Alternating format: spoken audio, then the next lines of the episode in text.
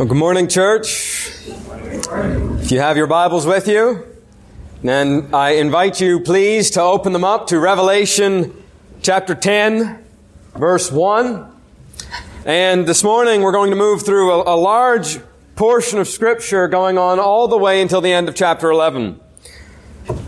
So chapter 10 and 11 of Revelation. And believe it or not, this is actually the most challenging section of the entire book to interpret, at least from 10:1 till 11:14. No matter what approach you take to the book, this passage is difficult. The point's hard to pin down, but it's not impossible, and it's not unimportant either. It is part of the Bible, and so it's an important message that the Lord wants us to know and understand and to live by. Sometimes when we approach Scripture, we can say, well, this is kind of hard to understand, so it really must not be that important. Well, that's not true. The Lord's given it in His Word. There's something there for us to see and to understand and to know and to live by. And so when we approach this passage that is difficult this morning, we're going to approach it with the mindset that says, the Lord gave this to me. He wants me to understand it. He wants me to know what it says, and He wants me to live accordingly. And as we go through it, we're not going to get into all of the details. Again, it's a large passage. There's enough details to get lost in very easily. But if we stick to the main points, and we see how the details fill these points in, I think we'll be in safe ground. And this difficult passage will become much easier to understand. So let's begin in chapter 10, Revelation 10, 1 through 11. And I saw another mighty angel coming down from heaven wrapped in a cloud with a rainbow over his head, and his face was like the sun and his legs like pillars of fire. He had a little scroll open in his hand, and he set his right foot on the sea and his left foot on the land, and he called out with a loud voice like a lion roaring. When he called out, the seven thunders sounded. And when the seven thunders had sounded, I was about to write, but I heard a voice from heaven saying, seal up what the seven thunders have said, and do not write it down. And the angel whom I saw standing on the sea and on the land raised his right hand to heaven and swore by him who lives forever and ever, who created the heaven and what is in it, the earth and what is in it, and the sea and what is in it, that there would be no more delay, but that the days of the trumpet call to be sounded by the seventh angel, the mystery of God, would be fulfilled, just as he announced to his servants, the prophets. Then the voice that I heard from heaven spoke to me again, saying, go, take the scroll that is open in the hand of the angel who is standing on the sea and on the land. So I went to the angel and told him to give me the little scroll. And he said to me, take and eat it. It will make your stomach bitter, but in your mouth it will be sweet as honey. And I took the little scroll from the hand of the angel and ate it, and it was sweet as honey in my mouth. But when I had eaten it, my stomach was made bitter. And I was told, you must again prophesy about many peoples and nations and languages and kings. Well, let's pray. Lord, thank you for your word. Thank you, Lord, for being with us this morning. And I pray that you would help us to understand your word and to appreciate you and to love you better than we do. Lord, you know the need of every person in this room. Lord, you know what your church needs to hear. You know how we ought to live. You know how we ought to think. And I pray, Lord, that you would be at work this morning transforming us and changing us and molding us to make us like Jesus Christ. That when we walk out the door in an hour, we will not be the same people who walked in. But that by degrees, Lord, you would be pruning us and changing us and making us like your Son. I pray that you would help me to preach, Lord, that your word would not fall to the ground void. Lord, we know that it won't because you've promised that it won't. And so I pray, Lord, that you would help us. And it's in your name we pray. And it's to you we look. Amen. Well, this scene is the second in the sixth trumpet. You remember last week the vision began with the army, the arrival of the army of the Lord to judge and to kill the worldly. Well, here John sees in his vision a colossus standing with one foot in the land and one foot in the sea. And then the third vision that will come will be the two witnesses. Now, I want you to think about something as we make our way through this passage. Is there any one thing that all of these scenes have in common? Is there one thought or idea that unifies this sixth trumpet? Well, there is. And it is the spoken word. That's what unites this trumpet, these three scenes. With the lion riders, where was their power? Do you remember? You said it was in their tails. Yes, but first, their power was in their mouths. And the plague, the fire and the sulfur and the smoke, it came from their mouths, didn't it? It reminds us of 2 Thessalonians 2:8, where God tells us how he's going to deal with his enemies. The man of lawlessness is killed by the breath of the Lord's mouth. And of course, this doesn't mean that the Lord just, speaks and poofs his enemies away like blowing out a candle. The word out of the mouth of these lions, these horses with heads like lions, is the judgment that is pronounced against the enemies of God. And here his judgment is final. You find the same thing in Isaiah 11:4. The Lord judges the earth with the rod of his mouth and slays the wicked with the breath of his lips. And that's where these lion-headed horses' power resides. It's in their mouths. It's in their words, because they're symbolic of judgment. They're judging the world. Now, here in chapter 10, the angel, whoever he may be, he comes with a message for the whole world to hear. He reads it from the scroll. It's a message from the Lord. And when he does, it rumbles like thunder throughout the world. He has a message that speaks to all the people. And lastly, as we'll see soon, the two witnesses, what do they do? Well, they bear witness. They prophesy. They speak the truth. They proclaim the word. And the theme of the word, and especially the word proclaimed, the truth made known, that's what defines this sixth trumpet. That's one of the things that helps us understand what's going on in these passages. The other that helps us understand what's going on is remembering the perspective this cycle is from. This is from the perspective of the wicked. It's from the perspective of those who dwell upon the earth and who will not repent. You put those two things together and you have the point. These passages, the sixth trumpet, is showing us how a wicked world interacts with the truth. It's showing us the effect of the truth, of the preached word of God, on the hearts and on the dispositions of his enemies. And so when the lion army came, they spoke the word in condemnation. It came in judgment on the enemies of God and on the slayers of his people, but they would not repent. Some people hear the word like that, don't they? They hear it and they understand it, but they defy it. The word comes to them, but it comes in judgment. It condemns. When the Bible says the soul that sins will die, it means it. When the Bible calls adultery or divorce or lying or theft or coveting sin, it means it. And people might deny this. They might defy it. They might rage against it. But that doesn't change the verdict. That's one of the effects that the word, that the truth has on the wicked. It condemns them. Now, our passage here presents another effect of the word on the worldly. Chapter 10 begins with a titanic angel. He has a message for all of the inhabitants of the earth, but they don't receive it as condemnation. In fact, when the word comes to them, they don't receive it really at all. So what do you mean? Well, this messenger, clearly, he's bringing a message from the Lord into the world. He has the scroll, symbolic of the will of God. His size indicates the scope of his message. It's for everyone to hear. And when he speaks, his voice is loud as thunder, riding across the land. It's a message that is supposed to be heard. which is why the command that is given to John is so strange. He's told, seal up what you hear.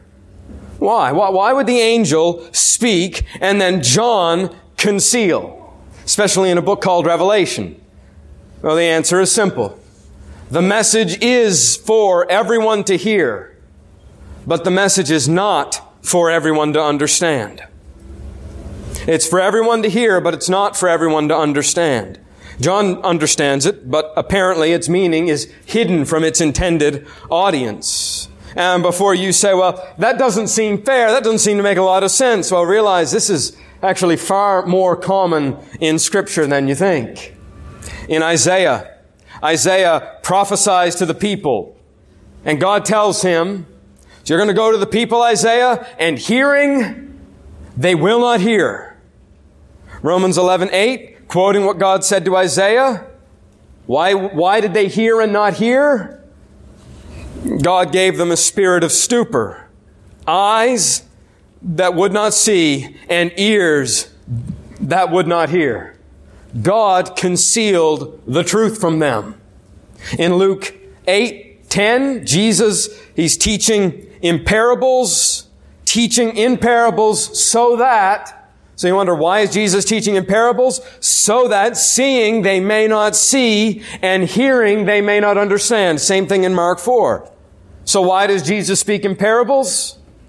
It's not actually to make things easier to understand. We think that's the reason. Well, it's good illustrations. It's not the reason.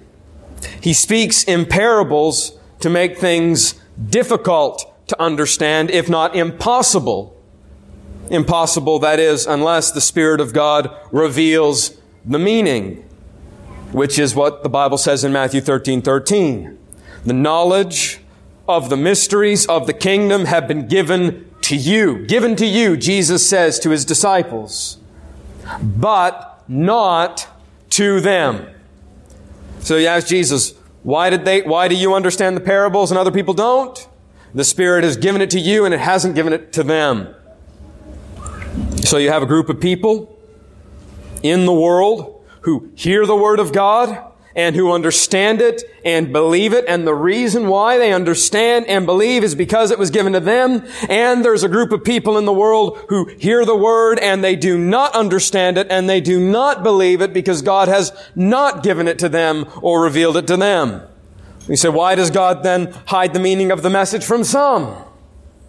And the reason is, we're told, because soon the seventh trumpet will sound. Judgment is coming. Seventh trumpet without delay.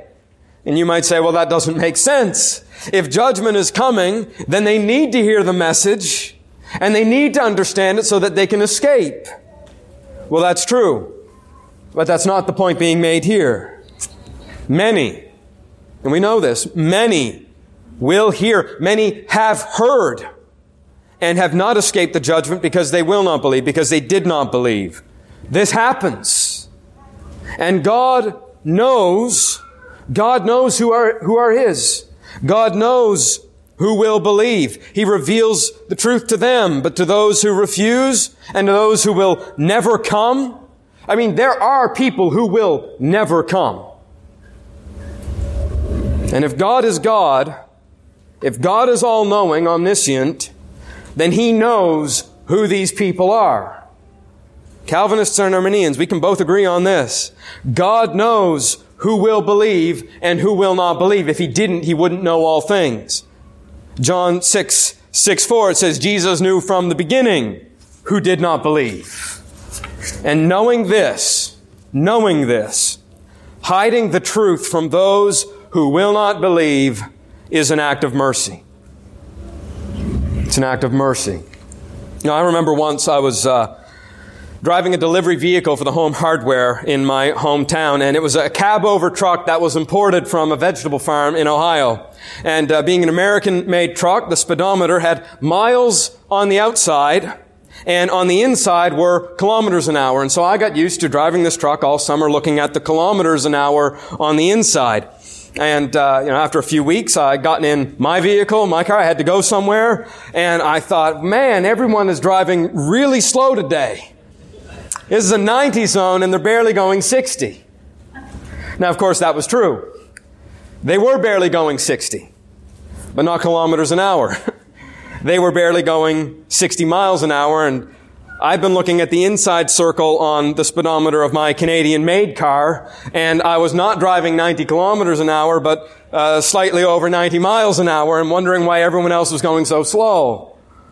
Now, fortunately, I realized this, and I slowed down. But had I been pulled over, I would have gotten a ticket. There's no doubt in my mind, no police officer would just let me go having driven 60 over the limit. But if he heard my reason, and if he believed me, that I truly didn't understand how fast I was going, he might be lenient. Why? Well, because we're held accountable for what we know. And though ignorance cannot absolve a crime, I should have known, it can reduce the sentence. And this isn't to say that people will be able to make excuses before the Lord, but they will be held accountable for what they know. And one of the reasons Jesus spoke in parables was, yes, so that his people would hear and understand and grow and be strengthened, but he spoke in a way to conceal the truth for those who would not repent, and he was doing it to be merciful to them. Merciful to those who would not understand, and then not understanding would not be held accountable for that knowledge, and not being accountable would not be judged so severely. And so sometimes the Lord hides the truth from those who are perishing to make their perishing less severe. Not everyone's going to be judged the same. And so parables are a blessing to those who have ears to hear and eyes to see, while at the same time are a judgment and a mercy, on those who will not believe the gospel. Now, a person may hear them and be confused by them and come to faith later on, but that's not what we're talking about here. These trumpets are from the perspective of those who will not believe ever. And so, one of the ways the world receives the word is with confusion and perplexity, followed by a ready dismissal. The meaning is hidden from them. And so John cannot write it down. But he is told to do something with the message. He's told to take the scroll and to eat it. And clearly, this is a reference to Ezekiel 3. And in that chapter, Ezekiel is given a scroll. It's the word of the Lord, and he's told to eat it. And just as it is with John, it is sweet like honey in his mouth. Because the gospel and the word and the truth is sweet to God's people. It's the word we believe by faith. It's the hope in which we are saved. It gives us life. It gives us forgiveness. It gives us direction. The word and the good news is a lamp to our feet and a light to our path, and we don't know what we would do without it, do we? It's sweet to us. So then why does it turn bitter in his stomach? You wonder, what is bitter about this? Listen, I don't think there's a single person in this room who has not had their stomach at one time or another in knots because the word of God is not cherished in the land. I mean, who has not been made sick when the word of God or when the truth, obvious truth, right and wrong, is disregarded or despised? You know, I think of Psalm 119, 136, my eyes shed streams of tears because your law is not obeyed. Few things are more bitter than seeing the word and the truth that you love, the way that you know leads to life. Few things are more bitter than seeing that totally despised by those who need to hear it most. This is why in Ezekiel he's given the scroll in the first place. Yes, it's sweetness to him. But it wasn't just sweetness to Ezekiel. It was a message he was supposed to give to others.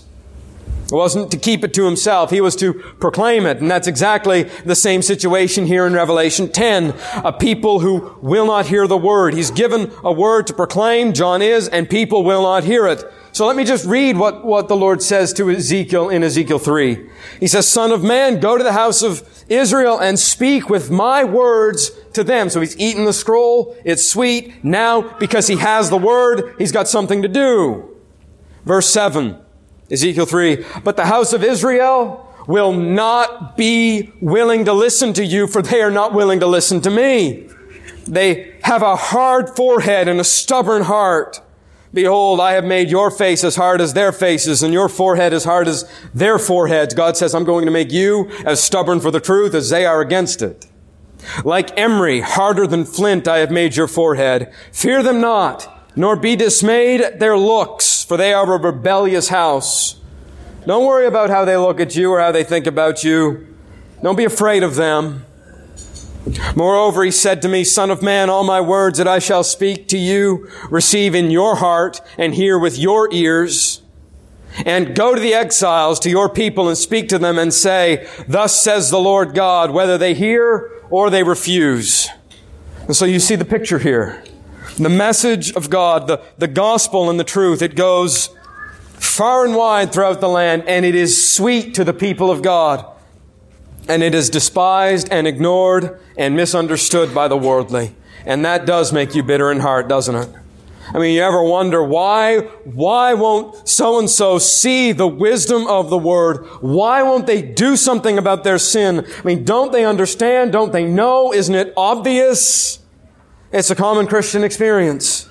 You know people who need the truth and hear the truth, but will not believe the truth. And it amazes you and it pains you, especially when you know the goodness of God and His worthiness to be praised and the great danger those who reject Him are in. And yet they go on in their stubbornness, and it's a bitter thing to endure. But we're not to give up, and we're not to give in. We're not to keep our mouths shut and say, well, they won't believe, then I'm not going to speak. No, whether they hear or they refuse, no matter how obstinate our audience is, we proclaim the truth. Just like Ezekiel and Isaiah and Jeremiah and John, just like Elijah and Moses did in their day, and just like the two witnesses in chapter 11, who are a vision of the word being preached in a hostile world. Chapter 11, verse 1, we see that hostility in action. We see the response to the truth from those who dwell upon the earth. Chapter 11, verse 1. Then I was given a measuring rod like a staff, and I was told, Rise and measure the temple of God and the altar and those who worship there, but do not measure the court outside the temple. Leave that out, for it is given over to the nations, and they will trample the holy city for 42 months. And I will grant authority to my two witnesses, and they will prophesy for 1,260 days, clothed in sackcloth. 3.5 years. These are the two olive trees and the two lampstands that stand before the Lord of the earth. And if anyone would harm them, fire pours from their mouths and consumes their foes. If anyone would harm them, this is how he is doomed to be killed. They have power to shut the sky that no rain may fall during the day of their prophesying, and they have power over the waters to turn them into blood and to strike the earth with every kind of plague as often as they desire. And when they have finished their testimony, the beast that rises from the bottomless pit will make war on them and conquer them and kill them. And their dead bodies will lie in the street of the great city that symbolically is called Sodom and Egypt, where the Lord was crucified. For 3.5 days, some from the peoples and tribes and languages and nations will gaze at their dead bodies and refuse to let them be placed in a tomb. And those who dwell on the earth will rejoice over them and make merry and exchange presents, because these two prophets have been a torment to those who dwell on the earth. But after the 3.5 days of a breath of life from God entered them, and they stood up on their feet, and great fear fell on those who saw them. And they heard a loud voice from heaven saying to them, Come up here. And they went up to heaven in a cloud, and their enemies watched them. And at that hour there was a great earthquake, and 1/10 of the city fell. 7,000 people were killed in the earthquake, and the rest were terrified and gave glory to the God of heaven. The second woe has passed. Behold, the third woe soon is to come. Well, much has been made in this passage about the measuring of the temple. Is it a real temple? Is it a spiritual temple? Is it a physical one in Jerusalem? Why are the outer courts given to the nations? The picture is very simple.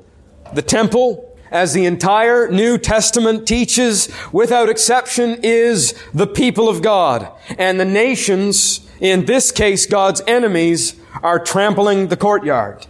You have something similar mentioned in Daniel 8 and Zechariah 12, but probably most directly Jesus speaks of Jerusalem being trampled underfoot by the nations in Luke 21:24. Now let me spare you the technicalities of this and just get to the point.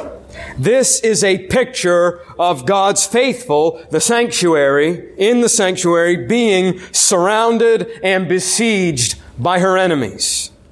But again, this is from the perspective of the worldly. And so the question this is answering really is, how does the world see the church? How does the world see the Word? How does the world see the truth? And the answer is surrounded on all sides, besieged, and with her time running out. Soon the so-called truth will be nothing but a phantom of the past. That was the attitude toward the early church. And it's the same attitude that faces the church now. Today, the church, the temple, the people.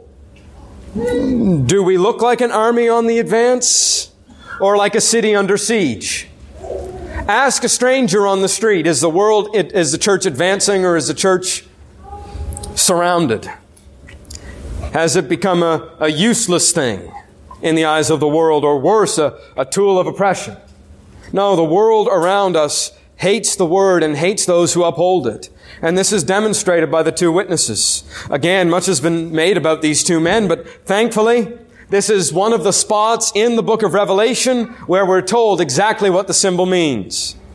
The two witnesses are the two olive trees and the two lampstands. It's helpful, right? It's a reference to Zechariah 4, where there's a lamp that is burning and it does not go out because it's hooked up to an olive tree. It's a light that will not fail to shine because it is connected with the source. And in Zechariah, it's a picture of the church, of a people who are filled with the Spirit. And so they are filled, because they're filled with the Spirit, they do not fail to shine in the world around them. And so these witnesses are filled with the Spirit that enables them to be lights in the world. And you can see maybe where this is going. Now, how else are these witnesses described? They prophesy. They have power to turn water into blood and to stop the rain from falling, and power to unleash plagues. And obviously, these witnesses are to make us think of Moses and Elijah. Now, what does it mean? Does that mean that Moses and Elijah are going to return at the end? Right? Is this the coming of Elijah that the Jews wait for, to a literal temple, literally breathing out fire against his enemies? Is that what's happening here, as some of our dear brothers have interpreted this passage to mean?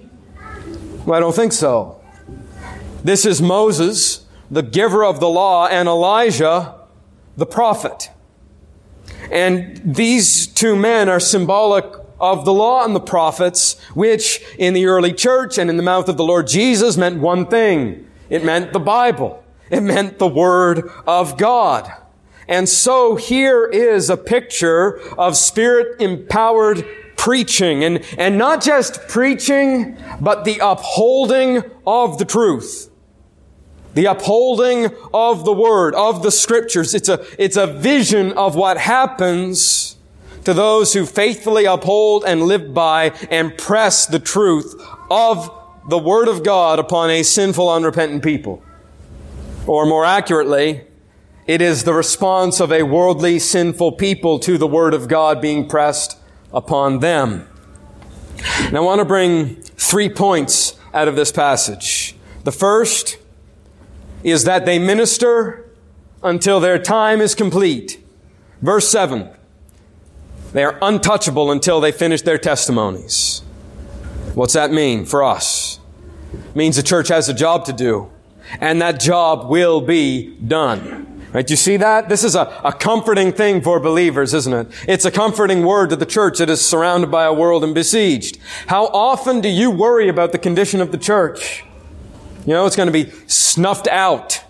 Or you worry about your own life in your ministry that God has called you to, you can be sure that God will accomplish through you everything He has for you.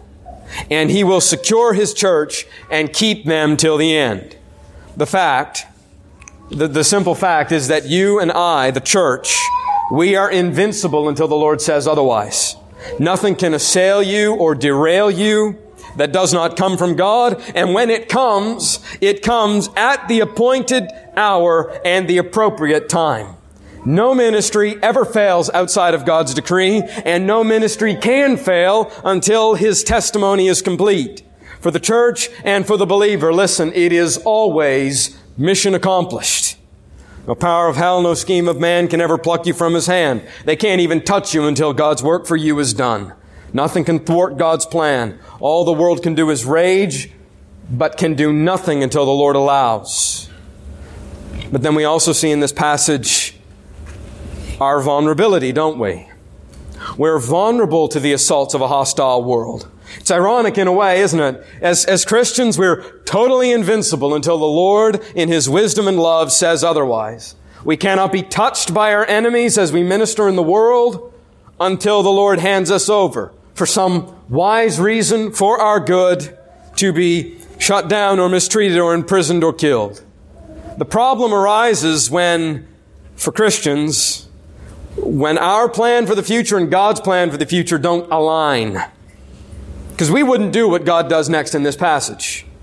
I mean, if we were in charge, it would be total victory all the time, not one step back. But that's not what happens. And it's not what happens in the world. And it's not what happens in our own experience. And it's not what happens in history. Certainly not. Here in this passage, a new character crawls out of the locust pit. A notorious character in the book of Revelation. It's a beast. And the beast makes war on the faithful, and they're conquered and they're killed. Many times the world does this, doesn't it? This isn't an end times event only. It's something that has happened before when the church seemed to be surrounded and then destroyed. You say, does that happen? Oh, yes. At one time, Egypt and Turkey were centers of the Christian world. And they were centers of the Christian world for about 500 years. 80% of Anatolia, that's modern Turkey, were Christians. 80% of all of the people who lived there, 8 out of 10. Now, if you were to go to that country, you might find 8,000 evangelical Christians in the whole place. Went from 80% to 0.001%. Why does God do this? I don't know. In communist China, I don't know if you know this or not, but early in the 1900s, the influence of the church and of Christianity was so strong in China that their educational system was going to use the Chinese translation of Pilgrim's Progress to teach people to read. They were moving toward becoming a Christian nation, much like the United States were at their founding.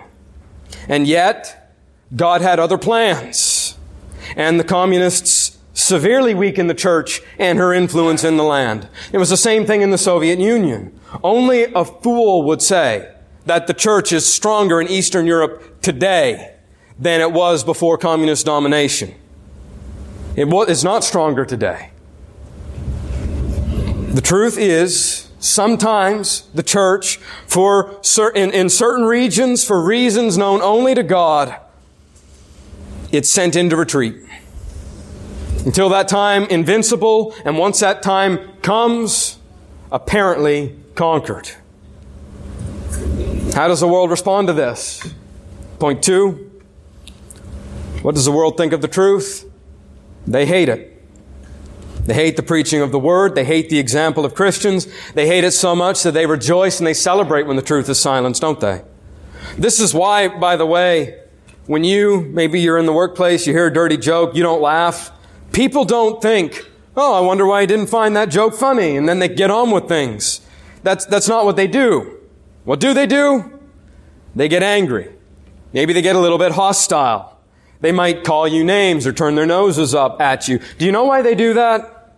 It's because when you refuse to laugh, sin was exposed. And they were confronted with the truth that the fact they found what they said funny reveals something dark and sinister about them. And they were exposed. And sinners who love their sin hate being exposed, and nothing exposes that like the truth. Anyone who's regularly speaking about the truth or preaching the gospel to others, you know this, don't you? There are times when the person you are talking to gets angry enough you think that they might kill you if the law of the land didn't restrain them. And if you doubt this, you think that's a bit much. I don't really think that's the case. Well, how is a biblical society? How would that be portrayed in the media? You ever seen one of those dystopian movies or an advertisement for one, like The Handmaid's Tale? Now, of course, it's not what a society based on the Scriptures would look like. It's not. But it is how the world thinks it would be. And believers need to reckon with this. The world thinks that our ways and our morality and the truth, right, not our truth, but the truth, leads only to oppression and evil, where everything is gray and guards patrol the streets, beating and savaging anyone who steps out of line. This is how the world looks at the church. This is how the world may even think of you. The word is a torment to them. The truth is a torture. Have you ever lived in an age where people felt tormented when they were told the truth? You ever lived in an age where people were offended when they heard the truth? You ever lived in a time when people rejoiced when righteous laws were struck down? They groan when sin might be restrained. They laughed to scorn anyone who would say right is wrong and wrong is right. Can you imagine living amongst a people like this? You should be able to imagine it because you do. People really do hate the light.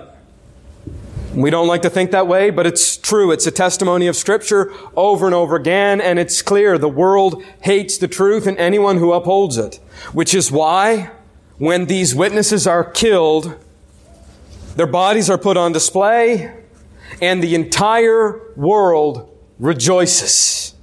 They have a celebration. It's like Christmas. They look at the truth. They see that the messengers of truth are slain. They're dead. And it brings them unceasing joy. Free at last, they think. They start giving gifts to one another. They're so jubilant and celebratory. You ever been sharing the gospel with somebody and when you're done, they're noticeably relieved? I mean, visibly, they're happy that they're not going to be subjected to the truth anymore.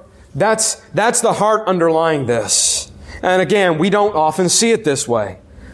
People don't generally get that hostile and rejoice when you go away. Now, they're restrained, either because of common grace or because of pride. They want to be thought well of, or on account of societal convention. You know, they should tolerate you, or for some other reason.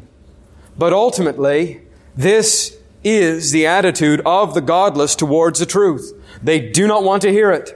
And those who bring it risk being struck down. But it's not the end, because the church isn't defeated. And in a way, this is a setup for judgment, isn't it?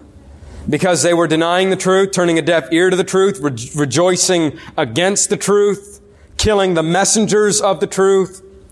They thought they were free from the truth. You know, we silenced them all. It's not a lamp left in the land, and then the witnesses are restored, and the people realize they will be judged by the truth. And this passage here is not about the reanimation of the corpses of two old men in Jerusalem. This is a reminder to the church. This is point 3.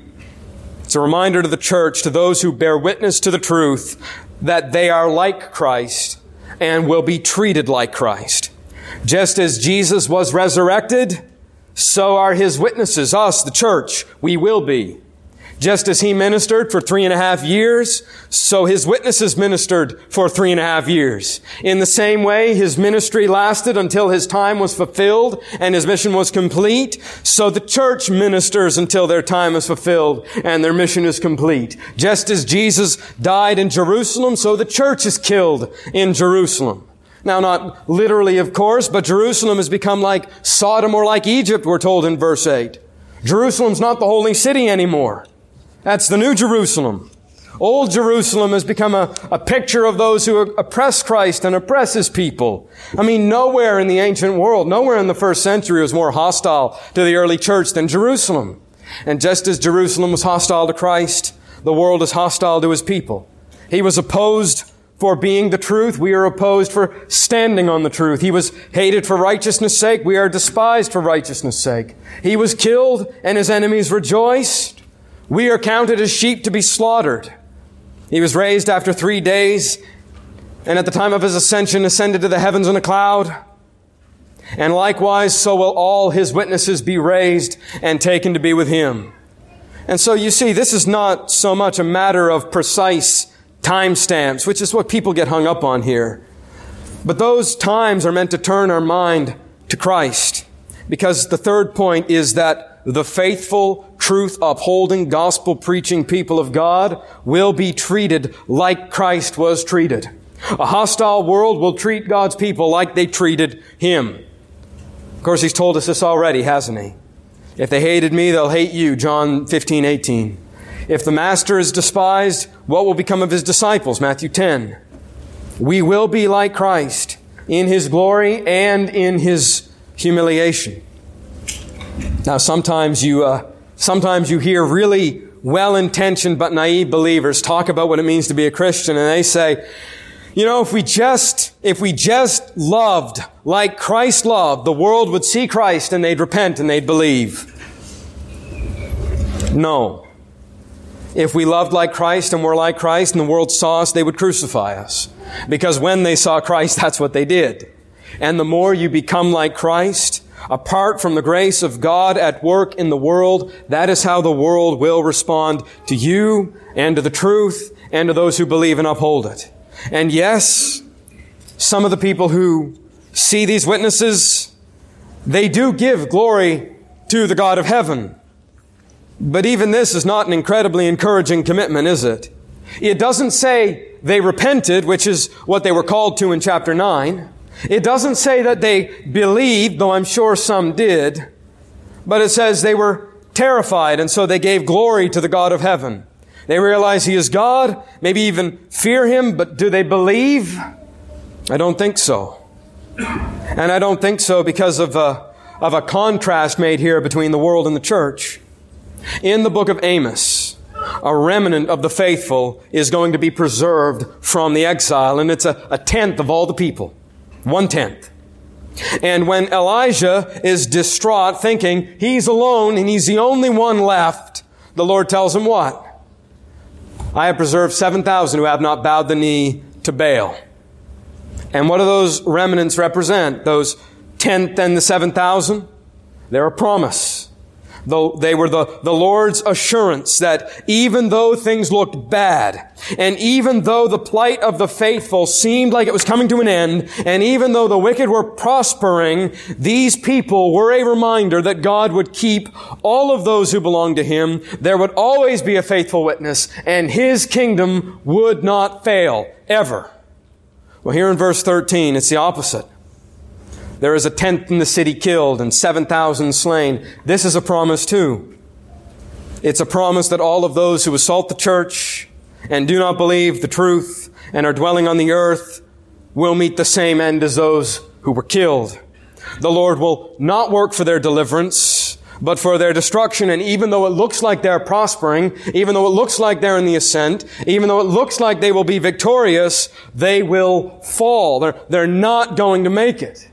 And just as this faithful remnant reminds us that God will build His kingdom and save and deliver us, this destroyed people reminds those who dwell upon the earth that God will tear their kingdom down and condemn them, which is exactly what happens in the final woe.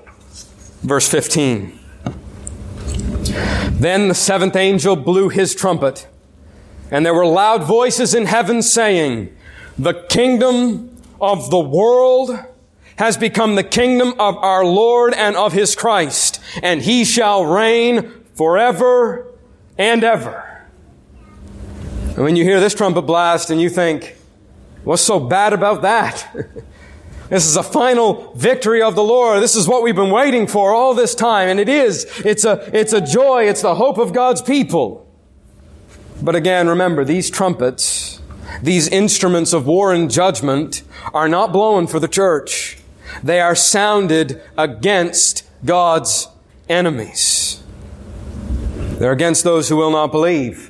And if you have aligned yourself with darkness and despise the Lord and rejoice over the silencing of the truth, if that's where you are, then wouldn't the worst conceivable possible outcome for your life in the end be the Lord coming back and knocking down that kingdom you aligned yourself with forever and taking it as his own, taking you as his own?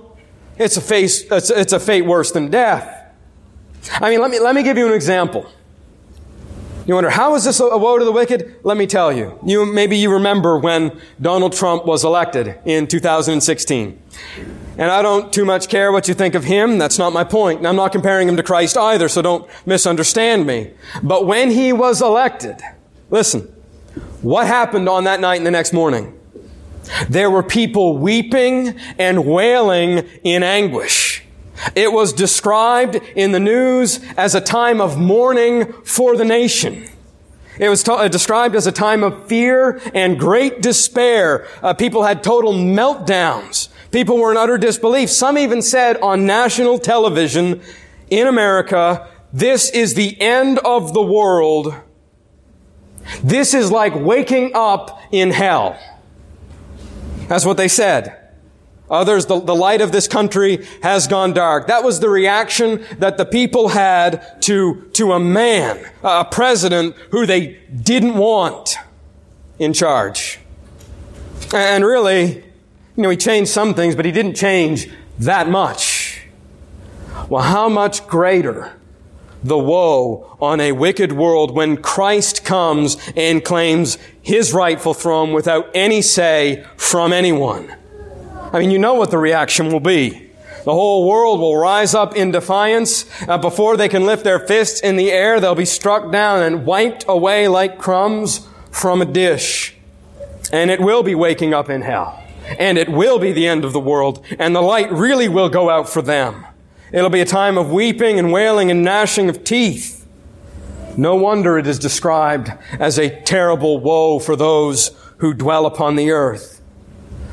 But in verse 16 onward, this coming kingdom is what the church, the faithful, rejoice in, isn't it? Listen to what it says. "The 24 elders who sit on their thrones before God fell on their faces and worshiped God, saying, 'We give thanks to you, Lord God Almighty, who is and who was, for you have taken your great power and begun to reign. The nations raged, but your wrath came, and the time for the dead to be judged, and for rewarding your servants, the prophets and saints, and those who fear your name, both small and great, and for destroying the destroyers of the earth.' Then God's temple in heaven was opened, and the ark of his covenant was seen within the temple, and there were flashes of lightning and rumblings and peals of thunder and earthquake and heavy hail." God's people rejoice. The wicked mourn. Because the same thing happened. Do you know that God is able at the same time to judge the wicked and bless his people? It's exactly what happens here, isn't it? What do you look forward to more than anything? The coming of Christ. What does the lost world dread more than anything? The coming of Christ. What is your great hope? That you will stand before the Lord. What is the great fear of the wicked? That they will stand before the Lord. What do you look forward to? What do you want? What do you pray? Your kingdom come. What's the world around you say? Your kingdom stay back. You see in this passage A great hope and reason why you, as a believer, do not need to be afraid of any of the judgments unleashed on this world, and why the worldly are the ones who need to fear them. Now, not just in the end, not just the day of the Lord judgment, but all of the judgments. You know the word crisis is the Greek word krisis, and is the word in Greek that means judgment. And whenever we talk about crisis, where that word comes from, it means judgment, breaking into time. That's a crisis.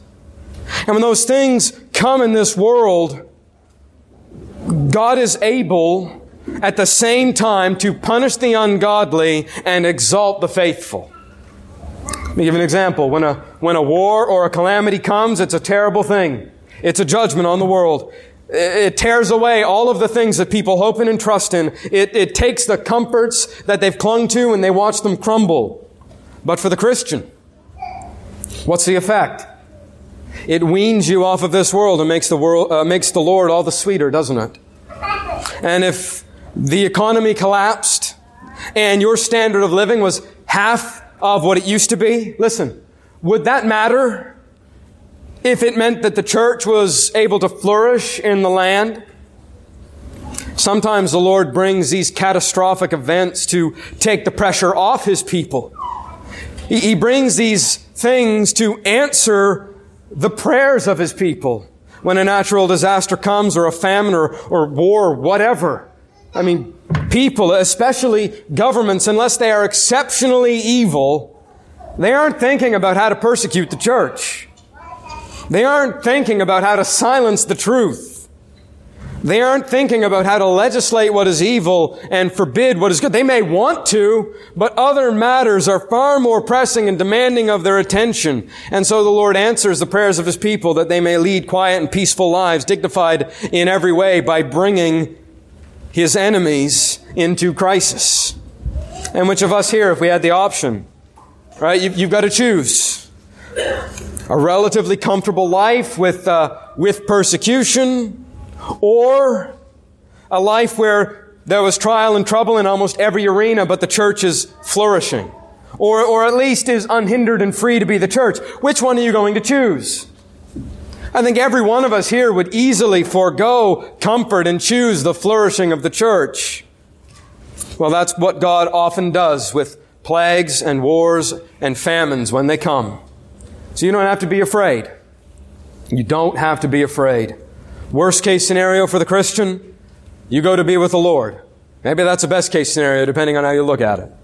But the alternative is you stay here and shine as a light. I mean, what loss is there? Where is the room for despair about the future? There isn't any room for it, because there isn't any reason for despair. No, we don't need to be afraid, no matter how the nations rage. You shine as a light and glorify God here on earth, or you go to heaven and be with Him. No loss. No, the Lord will keep His people. He'll keep each and every one of us until exactly our appointed time. And when that time comes, it will come at the best possible time, and we will go to be with Him forever. Death loses its sting, the grave loses its victory, suffering becomes a badge of honor, and we can live fearlessly and unafraid in a world that trembles. Listen, brothers and sisters, we have a lot to be thankful for in Christ. So let us uphold the truth, and let us preach the Word, and let us live boldly according to His promises and our great hope. Let's pray. Lord, thank You for Your Word. Thank You for Your Christ. Thank You for Your salvation and Your Spirit. Thank You that nothing can pluck us from Your hands. Absolutely nothing. That in all these things we are more than conquerors through Him who loved us. And I pray, Lord, that You would be with everyone in this room, that You would increase their faith. That, God, they would be able to laugh in the face of disaster because they're fixated on You. Lord, give us that kind of faith, I pray. Strengthen your people. I pray that you would use these words this morning to work that in them. That our testimony would be a testimony of fearlessness in a world that is so anxious about so many things. Help us, Lord, to shine like lights. To shine like lights with our actions and with our words. To love the truth, to uphold the truth, whether people hear it or not, whether they repent or we are despised. Lord, we are yours, and you are ours, and you are all that we need. It's in your name we pray. It's in your name we rejoice. Amen.